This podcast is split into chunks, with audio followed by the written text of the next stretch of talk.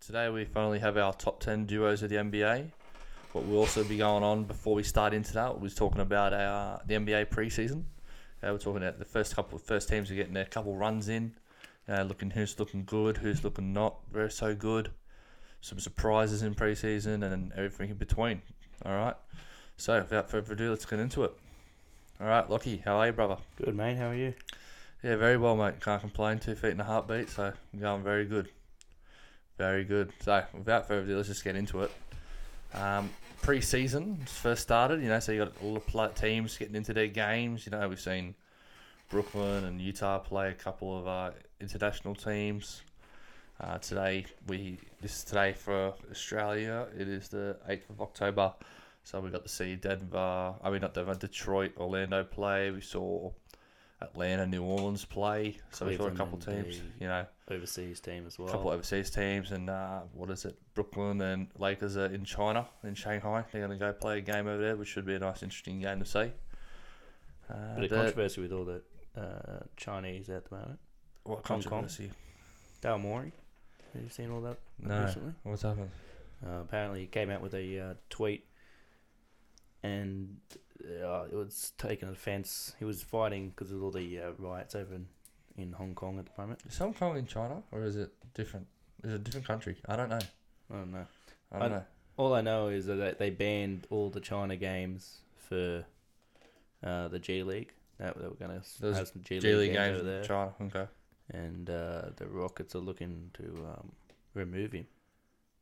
Looking to remove? I thought they were talking about.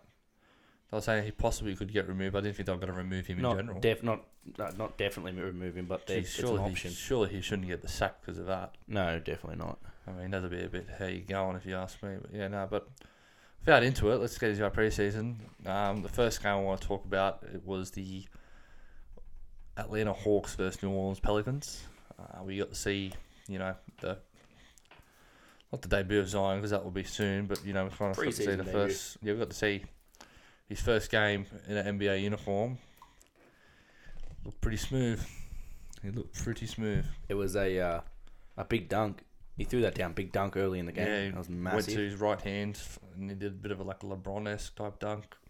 Mm. It's funny because he's left-handed and he just looked like he was a right-hander there. Sometimes you can see players when they're left-handed or they're right-handed when they go to their non-dominant hand. It looks a bit not different, just looks. It looks a bit less functioning, but no, it looked it was a thunderous dunk, good. I can tell you that much. Yeah, it looks pretty good. I like to talk about, and he didn't get a lot of people don't really know who he is, but I was watching the highlights, the 11-minute one of House of Highlights, and they had DeAndre Bembry, a lot of highlights of him. He was looking pretty smooth out there. He was looking really good today. He could be a player that will get decent. DeAndre Hunter was looking all right. Yeah, he had a lot of shots early. To start with. He had a lot of shots early. I mean, I don't really know what he's like, so I couldn't tell you. But if he did that in college, and he didn't really play with a great point guard in college. Where he's playing with a pretty good damn point guard in Trae Young. Yeah, he's playing for probably in 4 or 5 years.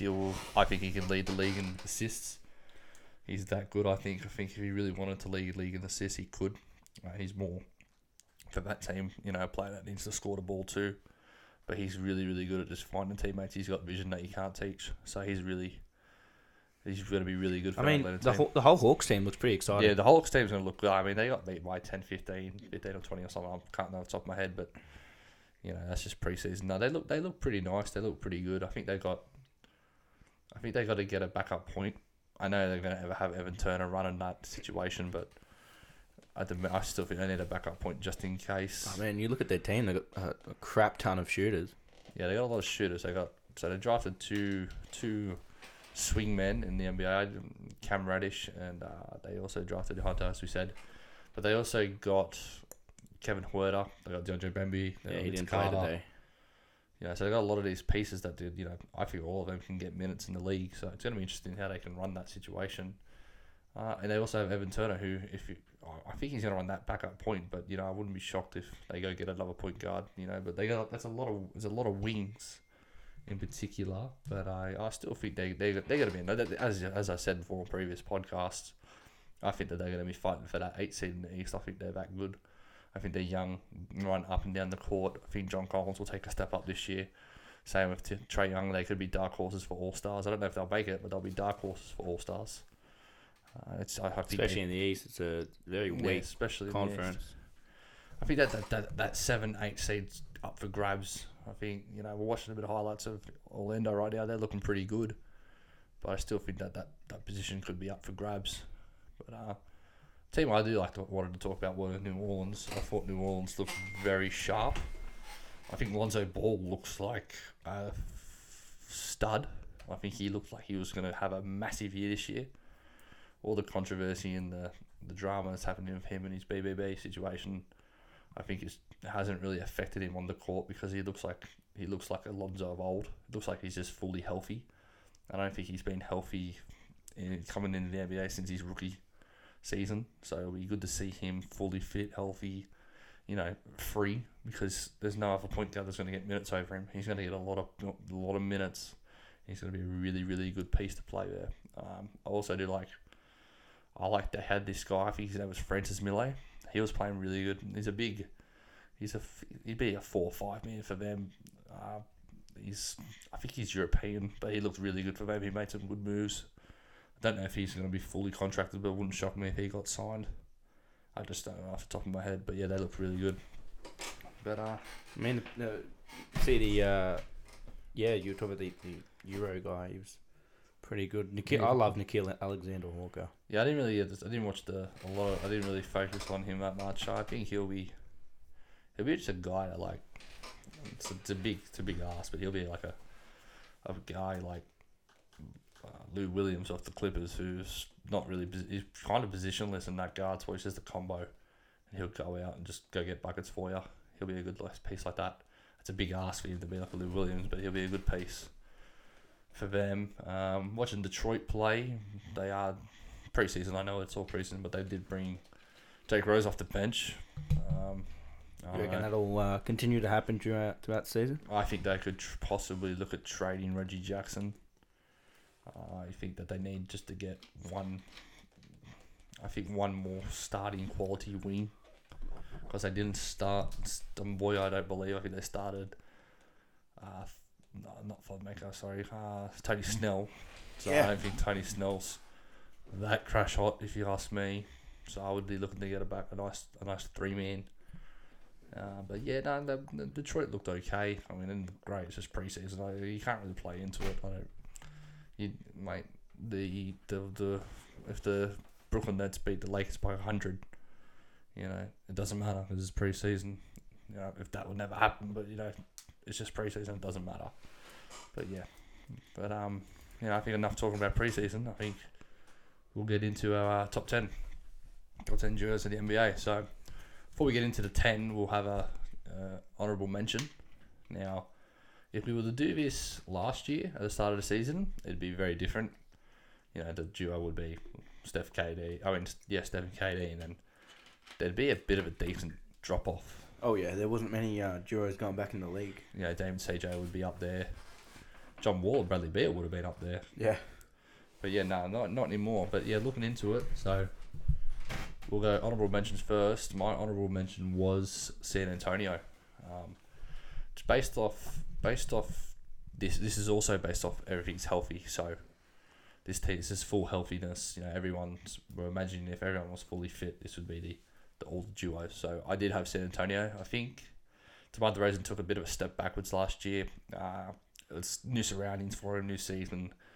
You know, moving from Toronto to San Antonio would have been a big jump. You know, he's coming from east to west, so he's going to have to verse, you know, better quality teams throughout the year. I think Aldridge had a much better season than him, but if he can take that step back up to where he was an All-Star, I think they can be a duo that's, you know, not just top 10, top 7, top 6, because DeMar DeRozan was at that point top 3, top 4 shooting guard in the league when he was with Toronto, and you know Aldridge is going to always be that guy to give you probably 20 points, you know, 7, 8, 9 rebounds a game. So I'd like to have that. You know, I like to have little big combos in there, but the best 10 other duos in the NBA, I believe, that are better at them. That's just put simply. I still think they'll be a good duo. And, you know, San Antonio will always be a tough team. They'll still make the playoffs, but they're my honourable mention. Who was your honourable mention, Lot? I had Denver, a little bit of an odd one. Yeah. I like Jamal Murray and Jokic, but, I mean, I like Denver as a team. And, I mean, when you look at them, I just think of them as a team. I don't really... They play team ball. They, you know, they win games as a team, even though, you know, Jokic is their star player. But he's the best player of that four, San Antonio and Denver. It's Jokic. He's the best player right now. Yeah. Jokic. Who's the second best? In Denver? No, out of Denver and San Antonio. Jamal Murray. So you're saying San Antonio? Oh, you got DeRozan, sorry, yeah. DeRozan, Aldridge, Jokic, and Jamal Murray. Yeah. Yeah, you'll pick two out of them. So Jokic would be one. Who's the second best player? I'd take DeRozan. Okay. Yeah. Dominant scorer. But yeah, I mean, when I was like, it's a tough choice, but I mean, when you look at Denver, I mean, I think it was a team, and you know, San Antonio, they run a similar system. San Antonio run and gun. They move the ball a lot. They shoot the three ball. I like to watch them. They're a great team to watch. I think they're a team of the... They're very similar to watching the Warriors play back in 2012-13. The Warriors didn't really have a dominant centre back then, but they were very, you know, free-flowing, move the ball, play fast, hard, energetic. They were just a fun team to watch. So I understand where you're coming from. There's no real certain duo. I had them in my top 10. I thought that, you know, Jokic... I was just more biased to my 10th spot. I really wanted them in my 10. Yeah, you know, it's hard to... Not Denver, I mean the team that I picked for number 10 is, yeah. I know who that is, so we'll get into 10 because I believe... we'll go with you first, you go 10. Yeah, so I was a bit biased. I mean, I've been watching all the preseason stuff and... All the hype, you know, just, you know... Traded last year. I mean, we're talking about Porzingis and Doncic from the Mavs. From Dallas, yep. You know, and I mean, you know, there's a lot of potential... There's massive potential. That could be one of the best. A lot of high risk and stuff involved. Yeah, that could be the best, the brightest duo. Oh, yeah. We've seen in a long, long time. Yeah, I mean, there's a lot of hype with it, which is good, and I love it. Obviously, you know, high risk taking Porzingis when he had his ACL. You know what? I would probably do that trade every day of the week. Oh, yeah. I think at the end of the day... I think the Knicks, you know, they got Dennis Smith Jr., all right? I can't think of anyone else. They got the first rounder from Dallas, I think 2021, 2023. No, it hasn't even come to play yet. I think they got one or two of them. But you're giving up your franchise player, Kristaps, who was an all-star. Knicks haven't had an all-star since Melo, and they hadn't had an all-star they liked since Stoudemire, probably. So to give him up, I don't think for a lot. I just think it's a crazy move. And, yeah, you know, I don't know. That's what I mean. Like, I've been watching all the hype, the shoot-arounds, and the, you know, they had the... I think the Knicks got fleeced. Oh, agreed. But I've been watching the shoot-around stuff and the you know, the, what do they call it, the scrimmage game they had the other day. Yeah. You know, there's a couple little, you know, clips from that of just KP. I mean, just... There was a lot of hype over Doncic last year, and I loved... He's a great player to watch. He's so smooth, the way he plays. Doncic is the best player... Euro for a bit that we've drafted. I think Doncic is the best player coming out of a rookie season since Blake Griffin was. Yeah, he's just great to watch. Like, he's so smart. The game's so slow for him and effortless. That's what I love to watch about him. You can tell he's been a professional in the Euro League. Oh yeah, you can absolutely tell it. But you know, and that pays off big time for him. Oh, but yeah. That's why I like these two. You know, I do agree that Denver's got the better two. And the better team. Team. Yeah, they do. But just based on hype, I'm putting them in there because I'm really excited to watch a couple of games because either one of those two can explode for, you know, 25, 30 points a night. Yep, absolutely they can. And to watch those two in the pick and roll is going to be deadly. Picking anything, really. Picking anything with pop, with KP and Doncic. I mean, Doncic has got eyes in the back of his head and KP can shoot and extend his range. I've also seen some photos of KP and he's put some weight on. He's looking big. He's looking strong. He's looking like he's like proper strong. Yeah. Like when people are like, oh, he's weak. Just because you're skinny doesn't mean you're weak. I mean, you look at KD. He's not weak at all. You know, he's pretty strong. You can't just back him down. But no, he's looking like he's, you know, real strong, real big right now, which is going to be a problem for the league, I think. Not this year, not so much, but there'll be a problem for the league, you know, 2-3 years' time. Yeah. Well, yeah, I just put him in there because of the hype and he puts some weight on. So like, you know what, I want to see this combo. They're not going to make playoffs, no way, but they're going to be exciting to watch. So, yeah, that's my 10 spot, the Mavs. Yeah, my 10 was Utah. I had Utah in there. I think the reason why I had Utah is because Mike Conley and Donovan Mitchell were both healthy. I've got to see what they were playing. They didn't play on the same teams last year, but I saw that they were fit and healthy. I think that having someone like Mike Conley is like the perfect fit for Donovan because he's so quiet in the way he gets his points. He was in Memphis, which is not a big market, so he wasn't really, you know, built up that big. He had a really 1-2 years where the media was talking about him more than he usually was. I think you put him in the East, he's a 4-5-time All-Star already. I think he's going to be that piece Utah needs, that second scorer, when that just gives the pressure off Donovan. If he's not having a good game, you can say, okay, it's Mike. Here's your turn, go get your points, because he'll probably average, I think, 18, 19 points, 4-5 assists, and there hasn't been a player that has done that for Utah in Donovan Mitchell's time, and it's going to be good to see Donovan Mitchell just be more patient with his scoring. I think he'll be more efficient because he'll have Mike Conley not just feeding him, he'll have Mike Conley, you know, taking pressure off him because he's that threat. So sometimes there'll be situations where they kick it to Mike Conley and then Donovan Mitchell will be on a weak side, skip pass happens, he'll be open because they have to worry about Conley because he's such a threat. And I do like, you know, the duo with the left-right hand. You know, Donovan's a righty and Conley's a lefty, so I really like that situation. You can put them on their dominant sides and they can go get buckets. I think, you know, also, well, I wanted to say, like, they got Bojan Bogdanovic, who's another piece player who can just go out and get buckets too, so...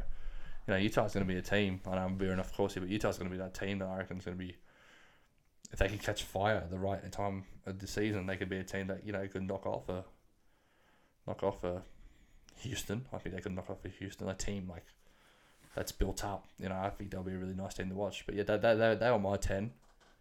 I had them at 10. Number 9. Look, you did have Utah, didn't you? Yeah, I mean, I had the Mavs at 10. Which means I put the Utah Jazz at 9, and like you said, I like that combination. They're just going to work. They could definitely upset teams no matter what. Like, yeah, I agree with you. You know, the things scary about them. They're another team that's just, you know, yeah, they've got a dynamic duo in Conley and Mitchell, but they do have a whole 6-7 other blokes on their team. So, yeah, they could definitely upset them. But, yeah, no, I agree with you. I just put them in 9 over the Mavs, obviously, because they're a better duo, more proven duo, even though they haven't played together. But, yeah, that's my thoughts on that. Yeah, and I think Mike Conley's understanding to the fact that he just wants to win. Yeah. And they've been working out, and he just wants to win. He wants to make this work. You know, he's been in Memphis for a couple of years where they haven't really done anything. So he wants to win. So I think that'll be a really good fit for them. And Quinn Snyder's a really smart coach, so he'll be able to put him in good situations. Number 8 for me... I had Denver. No, 9, sorry.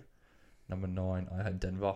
I just think that Denver's got that second piece in Jamal Murray, who can be he can be an all star if he fully reaches his potential. I think he's really, really, really special because he can run off systems, run off screens, but he can also be a point guard. Like he came into the league as a 2, but he could be a point.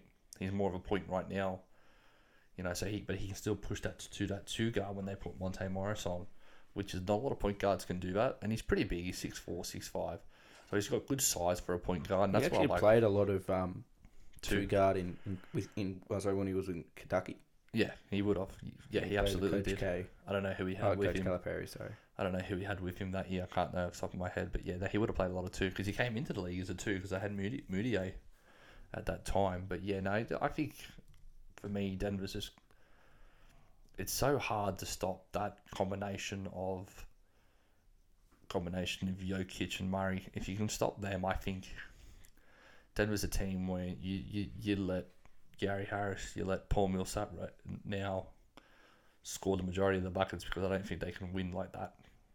So that's why I had them at 9. I think that they're too special not to be at number 9. You know, we, like you spoke to them, spoke about them more.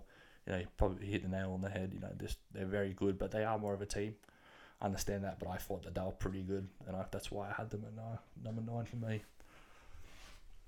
So number 8, we both agreed on this one. We both had the Milwaukee Bucks at number 8. I think Milwaukee, for me, they're a good team. I mean, they're a team I don't think built right now as they are. I could be wrong, but I don't think they'll ever win a chip with this team that they've built. They need Chris Middleton to be the third piece. If he is their third piece, or unless he takes a step up, they will not. Who's their second piece? That's the thing. He's their second piece now, but they need to go get the second piece. Yeah. See, I don't think that Chris Middleton's that good. He wasn't even starting for Team USA this season, and he was an all-star. So yeah, true. That's what I think. I just think that he's a good player, but I don't think he's a great player. It might be contradicting myself, but he is better than... That duo's just worked, so that's why I'd have him at number 8, because we've seen him work. Like, he's not a scrub or anything, but I just don't think that complements Giannis very well. I'm getting off track, but they'll never win a chip with those two. But yeah, no. Talking about combos, yeah, no, he's a guy who's... He doesn't need the ball in his hands, and Giannis is a guy that needs the ball in his hands so much, and he needs to play with that ball. He needs to do something with the ball nearly every possession. He needs a touch of it. He's really good for them. He's a nice piece that, you know, he can... He's actually really good in the post, and a lot of players, it's a dying breed for, you know, wing players are playing the post, and he's good at playing in the post, which is really good, which is what I like to see. I like to see, you know, the players playing the post. He's actually not bad in pick and roll situations too. He's not a bad ball handler. He's kind of like a lesser version of Giannis. He's just not as athletic and as skilled. He's very, you know, a very slow approach, but he'll just get there to his situations. What do you reckon? He gets in the spots he needs to, and he's able to, you know, get off pick and rolls, and he's very smooth out of... He's one of those guys who's just not built speed. Like, he's not totally athletic either. No. You watch him play, he's very smooth, you know, coming out of pick and rolls, he's very slow, takes his time, finds his spot, and once he's found his spot, you know, it's almost going in all the time, but yeah, again, like you said, he's a perfect role player for that. He's a perfect role player for that team. But in saying that, it kind of makes to our point. You know, he's a perfect role player for him. I mean, he kind of got... I don't think he'll be an all-star next season. I think he was very lucky in the situation he got, but he is still a good player. You know, he's still that situation where he's still... You can't leave him open. You can't do anything. You can't say he's a bad player, because he's not saying he's a bad player. It's just... I know I'm veering off track, but for them to win a chip... I wouldn't have them at number 2. I could see Milwaukee. I wouldn't be shocked if Philly. I wouldn't be shocked. Oh, Philly are better than them. I think Philly are better. I thought Philly, if they beat Toronto, would have beaten Milwaukee. So I still think that they're better than them. But no, I think that... I know that they just signed Chris Middleton to a big deal, but if they could get a player like Bradley Beal, you know, they trade, you know, Chris Middleton, Bradley Beal, you know, Milwaukee would have to throw in a couple more pieces, but that would be a situation where I think, yeah, they could go out and win a chip, because he's a guy who's just an isolation player. You know, if they're going to play like that and who's looking on the trade market, I think that could be a situation where they go, but I don't think Washington would do that, just because he doesn't fit their timeline, and he's on big money at Milwaukee now. But yeah, no, that was our 8. We both agreed on that. Moving on, we'll have number 7, which we both agreed on, which was Philly. We just spoke about them. Philly's funny because they have the most potential in the East. I think that they're going to be the best team in the East. Looking right now, they'll probably... I mean, they've got one of the best starting fives in the... If not the best starting five in the comp. Yeah, they've got one of the best starting fives in the comp. They've got the best starting five in the East. Easily. I think, yeah. Off the top of my head, I can't really think of another team that's better than them starting 5. You know, Lakers would be up there. I mean, their worst position would be Josh Richardson, who I think is very, very... I think he's a top 10 underrated player in the league, along with players like Mike Conley, Drew Holiday. I think he's a player like... He's not of their level, no, but he's a player that's very underrated. And he was in Miami, where Miami didn't get a lot of TV time because they weren't as good anymore. But no, he's a really good player I like to watch. But I know, we had 7... If Ben Simmons can get that jump shot, it's going to create so much more space for Joel Embiid to work in the post. Oh, yeah. Because there's pitches where if Ben Simmons on the 3-point line, defenders are defending him at the free throw line. So, like, if you position that, if Joel's on the low post, he's got so much... What's the word I'm looking for? So much... I don't know the word I'm looking for, but he doesn't have as much space as he would. It's very clogged up, the paint for him. So it doesn't have any space for him to work with. So if Ben Simmons can just, develop a jump shot, not be, Steph Curry, like, just shooter, but... No, just... Be a player that, you can't leave open because he can knock it down. Yeah, have that respect from his, the other NBA player. I mean... Look, the videos that we're seeing, it's looking good. But, tomorrow they play their first preseason game, so I'm sure Bleacher Report will break a video or something to break the internet of Ben Simmons. Yeah, he'll shoot a 3-ball in the game. He'll shoot something. If he makes a 3, I'm sure it's going to break the internet. Oh, my God, Ben Simmons just hit a 3-pointer in the game. Ben Simmons, not Brandon Simmons. Yeah, Ben Simmons. Who the hell is Brandon Simmons? I exactly know what you mean. He's the key for them because if he can be that player that takes the step, they can give Joel a bit more rest during the season because... Oh, but yeah, like you said, like if he takes that step, that just gives him even more chance of the championship. If he gave him that step, they'd be a top 5 duo. They'd be making the finals and competing with any team that goes in the championship. Yeah, I think that no team in the West wants to see Philly make it through, just based on the fact that they're so big and long and the best piece that they got was Al Horford. I still can't believe how they got him out of all things. Especially with the Boston-Philly rivalry. Yeah, well, it's just funny, I think it was because of Elton Brand, because Elton Brand spent some time in Atlanta, and he would have been, talking with Al Horford and friends of Al Horford. And I think Al knows he just wants to win right now, and he got his money. So he said, if I can go to a place where I can win and get the money, I'll go there. Yeah, they're just, like you said, they're so big. He probably didn't like the situation what happened last with Boston. The whole Kyrie drama, and he's like, even if he stays, I'm going because I just want a fresh start. And then, that'll be a better chance for them to win in Philadelphia. But yeah, I think the key is Ben Simmons. If he can develop that jump shot, just not just to knock it down just because he needs it, but if he develops that, it's just going to create less pressure, clog less paint for Joel. And if, he's going to miss 10-15 games at least this season, right? So if he misses that, Ben Simmons can go on a tear and, kind of be that player where he dominates. The only thing that they need, and I know I'm going to say it, they need a couple more backups in their positions. They need a backup centre because I know Al Horford's going to play a lot of backup centre. But, what happens if Touchwood, he gets injured and Joel's going to miss 10-15 games? Who's their centre? I don't really know if they have a backup centre. Carlo Quinn. Yeah, he didn't have a great season this season, so... He was good this season before. He can be a great backup. I'd be like, yeah, that's fine, but... Just based off what we saw, he didn't have the best season. He didn't have the best season, but he also didn't get played a lot. Yeah, so that's the reason why he wasn't playing good. There must be a reason why you're not getting played. It mustn't just be because, the coach doesn't like you, this or that, It must be because he wasn't producing. He probably, took a step backwards, where I think he needs to... He's a very good player. I even forgot they had them. If he can be a player where he can... provide 10-15 minutes a night just to give Joel a break and do good things. He's a player that's an energy guy who's going to be good for Philly, actually. Yeah, they have Mike Scott in the power forward. Yeah, I like Mike Scott. Mike Scott's a good power forward piece. But yeah, I still think that... I do agree with you. I think they need to go get a more established... being biased, I just want to see Jamal Crawford back in the league, but they need another two. Yeah, guard. Absolutely. I think that he's a piece that I wouldn't be shocked if he goes there. Because he'd be perfect because, you got Trey Burke at point guard. Who can really score for them off that bench? Trey Burke. That's not a very consistent scorer. Good. That's not very good. So I think, they need who's their backup two? I don't know. Well, their backup two would be Isaiah Smith, but he could be someone that could be pretty good. I like James Anderson at 3. Yeah, they need... Yeah, I need it. And, there's nothing wrong with going to get Jamal because you can still play the young blokes. Yeah, absolutely. Well, Jamal doesn't have to play every regular season game. Why does he? No, he doesn't have to. No, but like he still played last year. He still dropped 50 points last year for Phoenix. 15. Yeah, I don't know how he's not signed. He's just a flat-out scorer. If you're good at your job, then why not? Why is he not? He's a six-man of the year. They might be worried about him and just his age. But I don't know. I think. Well, he's nearly the same age as Vince Carter.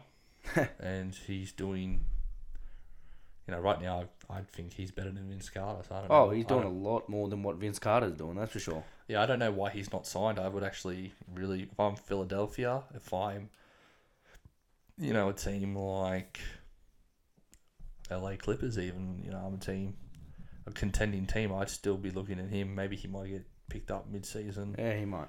You know, so that's a good piece for them. Yeah, but I still think they need to just upgrade a bit on their backup pieces for them to be, you know, a full blown. You know, they're just going to make it through the East. But no, yeah, going back onto our duos, I still think, you know, you give Ben Simmons that jump shot, you know, that's going to be deadly for them. But yeah, moving on to number 6, we had difference. I had the Blazers, you had the Rockets. I'm going off the Blazers there, just simply based on the fact that Damian Lillard and CJ is just not as good as James Harden and Russell Westbrook. They're right now, you know, they're better matchup. I mean, not better matchup, they're right now, they're more consistent, but you know, that Russell Westbrook and James Harden has the combination where they can just go off at any night. They can both get 30 that night. You know, and look that they're playing that hard. So that's why I had them above Houston. But I mean, that's why I had Houston above Blazers. But get on to the Blazers. You know, there's not a lot needs to be said. They're the best. They're the second best. The best backcourt. No, they're not. Who's the best backcourt? It'd be Golden State. But he's not playing. Yeah, but this is if everyone's healthy. But no, we're talking about if we did our backcourts from a couple of episodes ago. If we did our backcourts, it'd be them. But we're talking about just duos if healthy. If we had our backcourts if healthy, it'd be Clay and Steph. Yeah. So this is if healthy. This is a situation when healthy. So yeah, no, I still think that they are. For me, now they're the.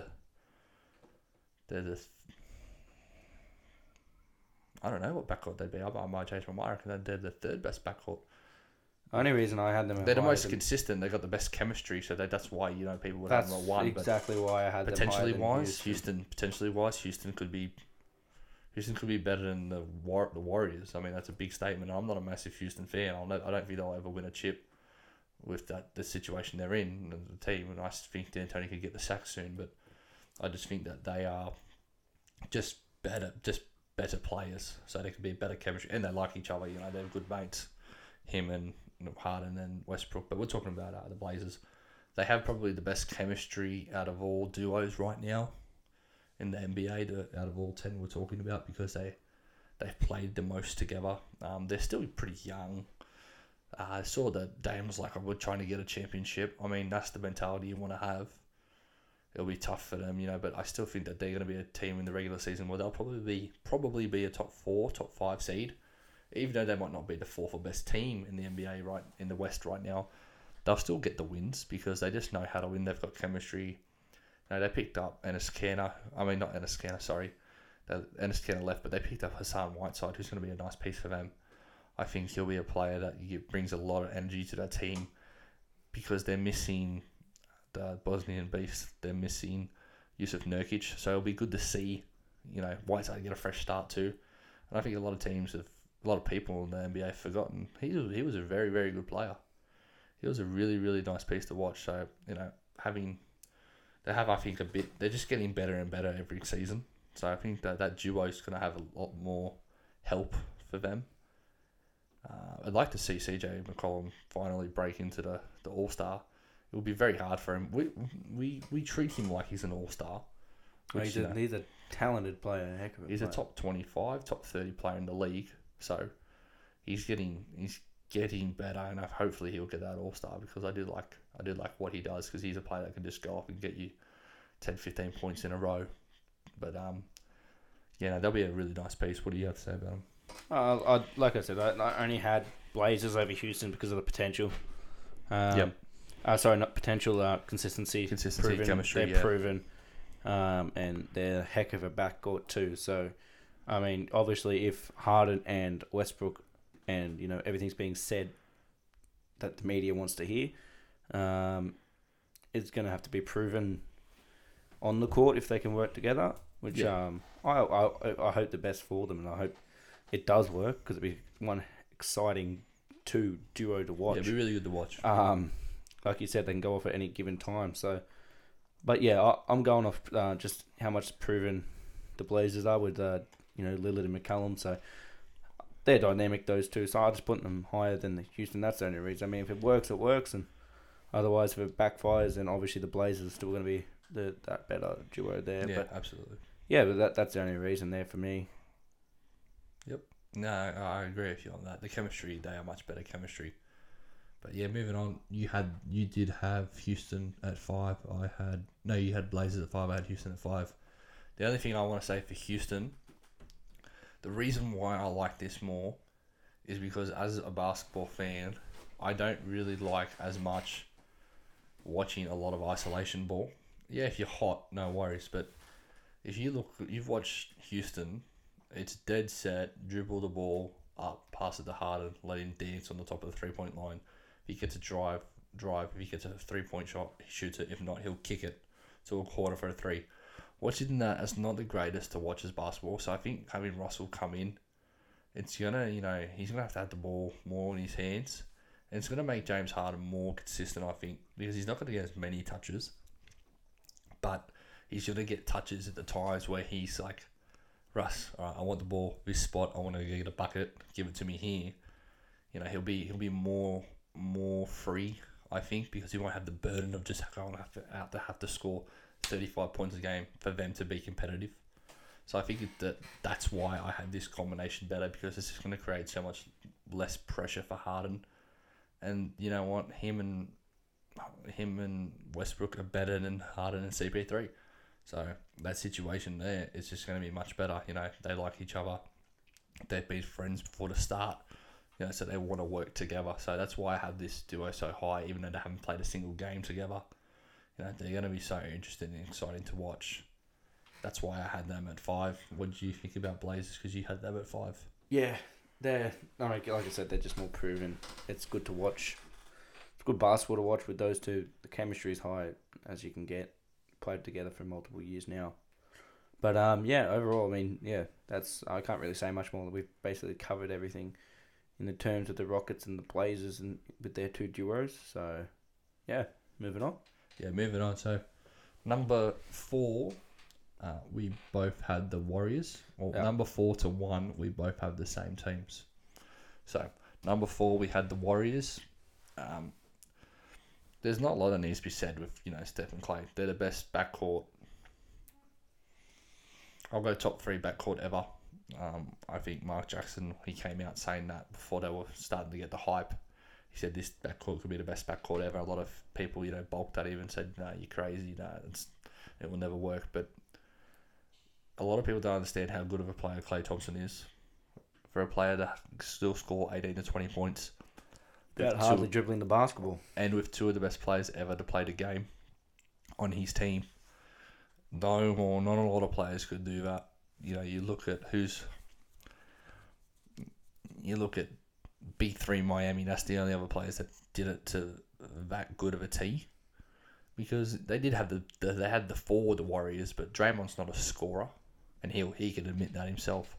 So he had to take that back step, Clay, where not a lot of people would have wanted to take that back step in that situation. He's best backcourt in the league. He was averaging 20, 22 a game with Steph. He was the second piece to that team, and they won a championship like that. So I still think, that having him, when healthy, when he comes back, they'll be so, so good. I think that they'll be a team where... he'll be the second piece, and now D'Angelo will be the third piece. And now having a player like D'Angelo Russell being the third piece is, I still think that's a team where a lot of people are going to forget about the Warriors, but I still think that they'll be really, really good because they still have that system in place. Yes, they're not going to be as good, but they'll still be good. They've gotten a lot younger, a lot fresher, new faces, but I still think that they're a team that with that duo of Steph, Clay, and then you still got Draymond there. That team just knows how to win. They're winners. They're proven winners. And I still think that they're going to be really exciting to watch. What do you think about that? Yeah, they're like you said, they're just great. Those two, they're another two that just their chemistry over years built on building up and building up, and it's just only going to get better. And obviously with Clay out this year, that Curry's got to go to another level, and he's got to learn to have some chemistry with D-Russ, and the Warriors have to play in a different way. But I think, with the Clay and Curry, they just complement each other so well. You don't really see Clay do too much ISO. No, you don't. But when they're hot, they find each other. Steve Kerr's know how to expose other teams. With all the off ball screens, away screen, down screens. I don't think he gets as much talk as he should as a coach, because he's a very, very smart coach. Yeah, you were talking about Houston before, and how last year Harden scored almost averaged probably about 30 points a game just off ISO. Curry could do that without even he probably ISO 3 maybe 6. Curry does do that in a more way where it's basketball. Yeah. And he does it in the basketball. It's the easiest way to say it. He's going to do it in a way where it's more of a basketball. It's a purist type basketball. And you watch the Warriors like that. Clay goes out and gets 20, and he could easily get 20, probably about 24. Yeah, probably about 24 a game when they don't have KD. So he'll obviously step up. Obviously he's injured, but we'll talk about when he gets back. But he can get 24, and that's hardly isolation. That's just coming off screens, coming off on ball screens, he hardly comes off on ball screens. Yeah. And when he does, it's one bounce or two bounce. He ain't dribbling that much. He's just such an elegant player. I use the word elegant watch, because he's just so you said, he's it's a purist. Him off the ball. Warriors just if you go back and you look at Klay Thompson off the ball, he's moving, and Steph Curry too. They're moving so much. They're just constantly moving. They're never stopping. They never stood in one position. They're just constantly moving. And that's how they score their points. It's actually a skill to run off screens, to run off, handoffs. There's only a couple of NBA players who have been able to do it at such a high level. Yeah, absolutely. And there's only a couple to this day that I can think of that are still in the league. Yeah, no, there's not a lot. Kyle Korver, JJ Redick. That's it, really. And then you've got Curry, Clay. Yeah, there's not a lot of players that can do that. They just do it at a higher level. But yeah, they do it really, really well. Yeah, so by far, that's as much as I can say on the Warriors. But yeah, their chemistry and the way they score the ball is just outstanding. Hence why they're in our top four, was it? Yeah, top four. Yeah, they are four for us both. Number three, we both had the Brooklyn Nets. Now I look at that now, and I'm maybe thinking, maybe they might be two. But the only reason I don't have them at number two is just based on the fact that. I won't want to get into who's our number two, but the number two team's pretty good. We've never really seen a duo like that before, so that's why I have them there. But our number three was both the Nets. I reckon they had the second, third best free agency in the NBA this season. I think the only other team that would beat them would be the Clippers and the Lakers. The Lakers did go out and get AD, so it's pretty big. And the Clippers got Kawhi and Paul George, which is massive too. But no, the Nets, the best thing about this duo is KD and Kyrie wanted to play with each other, and you don't really see a lot of duos anymore, like big stars like that want to play with each other and say, we'll go to a different team and play with each other. There's usually one player at one place that wants to go to that place. So I'm really excited to see what they do. I think it's really good for both KD and Kyrie because it's just fresh. It's a fresh situation for them. And Brooklyn hasn't had a team yet where they were dominant. They had, the KG, Paul Pierce, Darren Williams, and Brook Lopez. They had that team where they're, full of, all-stars that were maybe two years, 1 year. Past their prime. The only player that was in there, dominant was probably Darren Williams, and he was disappointing. So for them to go to Brooklyn, play in a situation and a team chemistry where it's so team oriented, I think they're going to have a lot of fun with that. I think Kenny Atkinson's a coach where he doesn't get enough credit. He's really smart and he's built a culture. Same with their GM Sean Marks, where they're tough, gritty, play hard, play the right way. Play, fast up tempo ball too, but they're tough, gritty, and I think that's suits Brooklyn. You know, they're fast. Like just the area of Brooklyn, you know, it's gritty, but they're uptown. You know, they've got, you know, a bit of swagger to them. So I really like, you know, Kyrie and Katie going there. It's funny how Kyrie got so much backlash for just going to a place where he wants to play basketball. You know, it's just like he wants to go to a place to play basketball. He's a free agent. He's free to do whatever he wants. Same with KD. Like, so they do what he wants. You know, he wants to go there. He wants to go there. So, you know, them going both there, I think it's a mad. I think that was the situation where I was, you know, looking back, I was the most pleased because I really liked Brooklyn and I just thought that they're going to be so much better with them. And they didn't really lose a lot of their core players.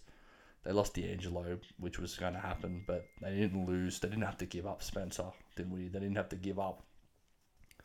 They didn't have to give up Joe Harris. They didn't have to give up Jarrett Allen. You know, players that are still young, really good players that can help them fill the void when KD's out.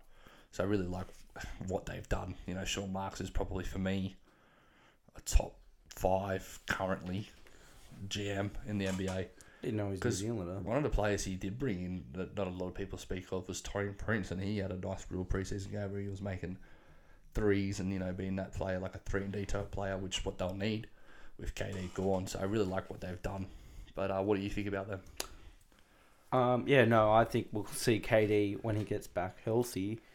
You know, we saw him in Golden State. And he, you know, he was their player who he ran the offense, but like, you know, it was also you had Steph Curry and Clay there, so you had two other stars. I think you're gonna see the KD of old. When I say that, I mean OKC-esque KD, where he was just Russ and him, and it was just happy, free. It was just crazy to watch. I mean, when you throw back to it was just a team you wanted to win. Yeah, you watch those. You watch, and I'm a Thunder supporter, but you know, you back in the day when you had Russ and KD, they just wanted to win and they went at it. And I feel like you're going to have the same thing with Kyrie and KD here. Yep. They're both in a place where they're happy. They both want to win in their career. And a big thing, like I said, KD just, you know, he's happy. He's going to have freedom. And Kenny Atkinson's going to, you know, let KD do what he wants, and but also put him in through their system. And I just think you're going to see OKC old, you know, throwback KD, and it's going to be fun to watch. And I'm a massive KD fan. So it's not just, you know, people don't. You know, they, you know, he's the easy to pick on and be the villain of a team when they've, you know, one game off winning the championship. But yeah, I mean, he's not a bad guy. Yeah, everyone loves to pick on him, but I loved KD no matter. You know, I think it's going to be a situation where he's going to be like LeBron again, where LeBron went to the Heat, everyone hated him, and then he moved to Cleveland back again, and you know everyone loved him. Now he's at the Lakers, you know, no one cared when he left to Cleveland there because they were happy because they wanted to. Guy. Yeah, but not just that. He's allowed to do whatever he wants. He's a free agent, man. Like, they're allowed to do what they want. Yeah, so I'm very excited to watch when he comes back healthy. But yeah, even watching Kyrie in Brooklyn's gonna be fun too.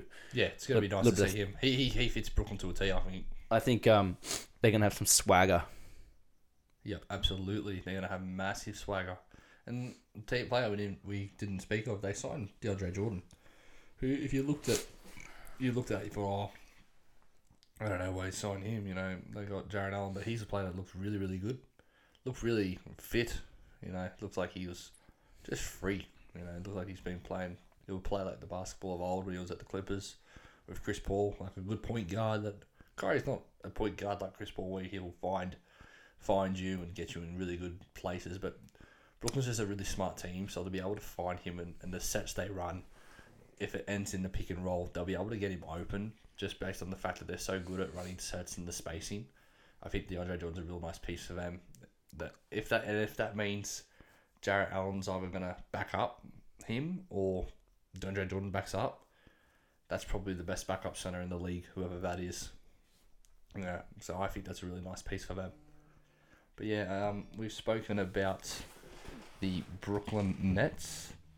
What we're going to do is move on to number 2, which is the Los Angeles Clippers. Now, the Los Angeles Clippers had the most surprising offseason because even though we knew Kawhi wanted to go to LA and he was speaking about going to LA and playing in LA, a lot of players thought, yeah, he's going to the Lakers. Now, before free agency, it was, he's going to go. If he goes, it's going to be the Clippers. And what I love was in ultimate Kawhi fashion, he kind of told you what he was doing. And he was like, I want to go to the Clippers. Everyone was like, yeah, he's going to go to the Clippers. And then, you know, rumble. It's just rumors. I don't know if it's going to be the Clippers. I think it's going to be the Lakers. You know, they've got an AD. You know, if he wants to win chips, that's the easiest way for him to win chips. And it was funny. There was no speak on the Clippers. And then we were both, Lockie and I, were at our local basketball stadium. And then he said, we got a Bleach Report. Kawhi's joining the Clippers. And we were both shocked. We were like, wow. But it's ultimate Kawhi fashion. He kind of bucks the trend and everything. He zigs when everyone zags. And that's why I really like what he's done there. But then what the funniest thing was, they got Paul George, which no one expected. So what I like is this. That's two of the best defending wings, in the league on one team. And you already have Pat Beverly on that team. I don't know how anyone's going to score on them, though. If a team that has a 1, 2, 3, I don't know how anyone's going to be able to get decent buckets on a team like the Clippers. It's going to be so hard for teams to score because they'll probably play Paul George at the 2. That way they'll start JaMychal Green. But I believe that's just something so dominant that we haven't seen. Just the dominant defending duo. That's why I had them at number 2 because, yeah, Kyrie and KD are probably two better offensive scorers than Kawhi and Paul George. But the defense is really something special. I don't think we'll ever see it in a long, long time. I don't think there's a duo like this that will come around. You know, it doesn't come around often. I can't think off the top. There's obviously duos that are really good defenders. But they're going to be two defenders that, you know, they're going to argue, I want to defend the best defender, the best offensive player on this team. And they might have arguments about that. I don't think there's ever been a duo that's done that before. And then you put in Pat Beverly, who's an ultimate dog. He's an ultimate dog fighter. He's a warrior. You know, so it'll be really interesting to see about them. What do you think? Yeah. There's craziness about those two. It's going to be interesting to see how they work. I wouldn't say they complement each other greatly, but no, I wouldn't say that. Yeah. But they're going to be exciting to watch. I mean, they're going to be able to lock down anybody they want. I mean, it's basically going to be a competition of who wants to guard the best player because, yep, absolutely. You know, one night PG goes, "Hey, no, I got him," and then, you know, Kawhi says, "No, I got him." Two of the best defenders in the league arguing over who they want to guard. Like, you don't see that very often. No, you never see it. That's why I'm like, it's just going to be so interesting to see what they're like as a team.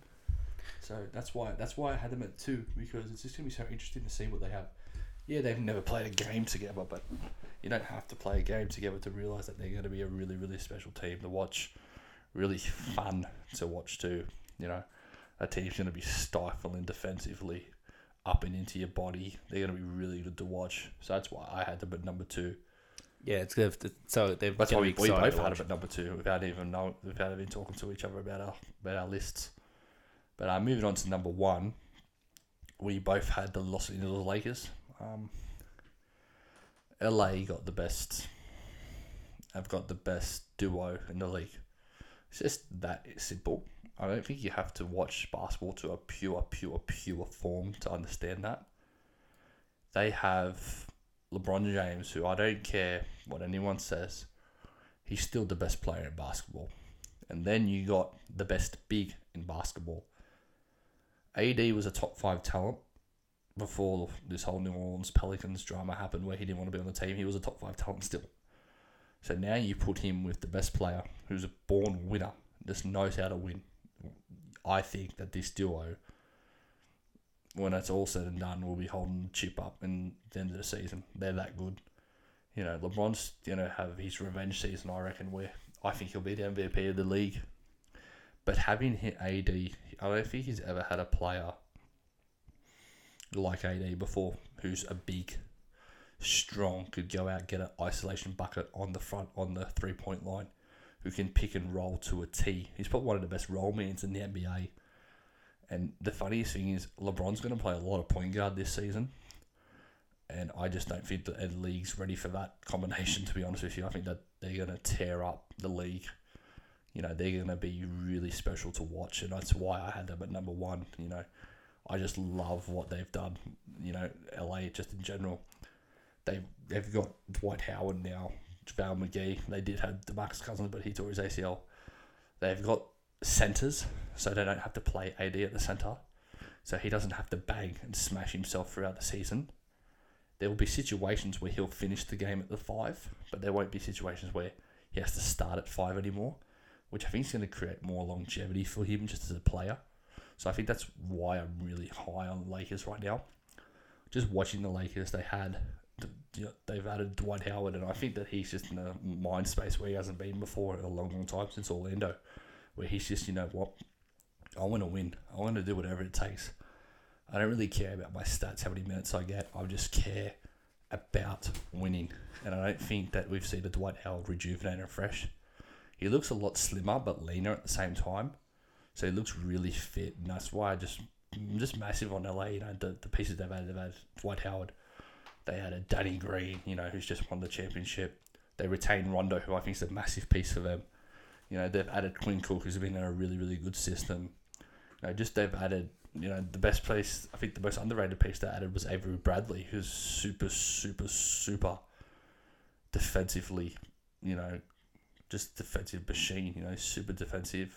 So he'll be really, really good for them in a way that he won't play, you know, a lot of minutes. He won't be the type of player that's just going to come out and be a consistent bench player, but he'll be a player where he'll come in one game and just tear up. He'll be a player where I could see him come in the third quarter of a playoff game and come in and just take the game over just through his defense. You know, when LA had a bit of a stifling run, you know, you can put him on one of the better offensive players and he can get some stops on him. So they're just so deep. That's why I'm really interested in this. That's why I think that this duo is so good. What about you, Locke? Yeah, I mean, like you said, LeBron, AD, number one in duos. They complement each other so well. LeBron, you know, I'm a bit biased here, but he's still the best player in the world to me. Absolutely, I don't think there's a question. Just because he had a shit season and got injured, I don't think he had that bad of a season. It's I don't think he did either. It's because he was injured. You can't. It's funny. It was his groin, wasn't it? Yeah. Groins are finicky to play with, you know. It's just funny because you can think that you're all right and then they can hurt. You know, I haven't really had a groin injury per se, but I just know that they're not something to play with. So that's why I think that he had a bad season. Like, not a bad season, but he had a declining season. Because we've realised now he's not human. I mean, he is human. You know, yeah. There's a lot of years where he wasn't human. So it's just... the year before when he played with Cleveland and he had scrubs on his team. Yeah, he played without... You know, he played with a team where his second best player... It was Kevin Love. But then his third best player was, I don't know... Jordan Clarkson, George Hill. Yeah. They're in hands. I think that just alone is one of the best performances. If we're getting off topic here, that's one of the best performances of a player ever. He had some shocking players on his team and he took them to the finals. Yeah, they got swept and all, but I don't care. He's such a machine. If he goes to a level like that, man, who's going to stop that's the thing, them? I just don't think that, you know, LA Clippers will be able to stop that, even though that I said, you know, I can't trick myself. They've got the greatest defenders in the league. No one can stop LeBron James. I don't think there's ever been a player that could stop him. PG and Kawhi, they're great. They're great defenders, don't get me wrong. However, when you're talking, you can go mark LeBron. Yeah. But who the hell is going to stop AD? Because I can tell you now, Kawhi can do a good job, PG can do a job, but they ain't going to stop him because, he's 6'10", 6'11". And this is where the Clippers, you know, they needed to go and get a better speed. Who the hell is going to mark any bigs in their league? That's why I think even if, you know, just say, this is for instance, they make the finals. Who the hell is going to stop Joel Embiid? Yeah. Who the hell is going to stop him? See, that's the thing. Like, so we're getting off topic here, but like as you said before, how big Philly is. We go back on topic to LA with LeBron. Man. They're massive. Like you got LeBron. You put LeBron at the point. Is LeBron 6'10"? No, 6'8". He's 6'8". 6'8". You got AD, 6'10", 6'11". Dwight Howard, 6'11". 7 foot JaVale McGee. Like, you got so much guys that can rotate. 6'8". You can Kuz, like, you got this team's massive. Like, that would, you know what? If I'm talking finals matchup, that'd be good to watch. Two big teams. That's a potential as well. Because the leagues, I mean, it's faster and it's more positionless. But it's going back to centers being a more important piece now. I think, you know, it's it's funny, you know, Dwight Howard's going to probably be a player where he's much better now because he doesn't really have to do as much. He's just going to go in, work as hard as he can for 5-6 minutes and get off, get his rest and get back when he's ready. So I just think that this Lakers team is something. It's something to watch out for. If I had to pick my championship favorites, it'd be give it to them. For me, the top three would be Lakers, Clippers, and then I'd have Philly. Just based on the fact that they're in the East, and I think it's a weaker pool. So I agree. That's what I had. But that's our top 10 duos. Make sure that you guys like, share, comment, subscribe, do whatever you want to get this Lane podcast rolling. All right. Thanks for that. Have a good day. Peace.